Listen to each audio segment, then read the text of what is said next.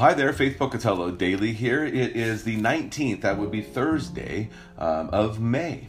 And so let's dive right in, looking again at living together as a, a, community of believers and what that looks like, the witness that it is to the world. Ephesians chapter 4, verses 1 through 3. I, therefore, a prisoner for the Lord, urge you to walk in a manner worthy of the calling to which you have been called, with all humility and gentleness, with patience, bearing with one another in love, eager to maintain the unity of the Spirit in the bond of peace. Um, there's some great uh, things that Paul gives us. Now, Paul takes the first three chapters of Ephesians to explain um, that we were once dead, now we're alive in Christ. It's by grace we've been saved, not of works, so that no one can boast, and that God has made us his workmanship and prepared works for us in advance that we should walk in them, that we are now light in the Lord, that are blessed, we have all the blessings of the heavenly places in Christ, but it's not our own work, it's all the work that he has done. We've received great mercy, and because of that, now, what does that look like? How ought you to walk? And he says, You walk with humility, right?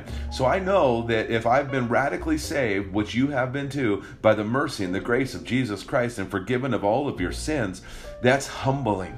So you walk in humility and gentleness. I mean, we have no rights. Um, God has done it all. We we have blown it, and so we walk in gentleness and with patience and when we do that, we, we show grace and mercy and we bear with one another. We realize that we're all sinners saved by grace. And though we've been proclaimed a saint as God, we still live in this flesh that is against God. And so we find ourselves battling between the two. Everyone who is a believer is in that battle. So let's bear with one another with patience in love and that we would be eager to be unified in the Spirit so that we would be at peace. God has given you his peace, and now we hold that peace. Don't be stingy with that peace. Let's share the peace with others. So may God richly bless your day. Enjoy Jesus. Go and share life.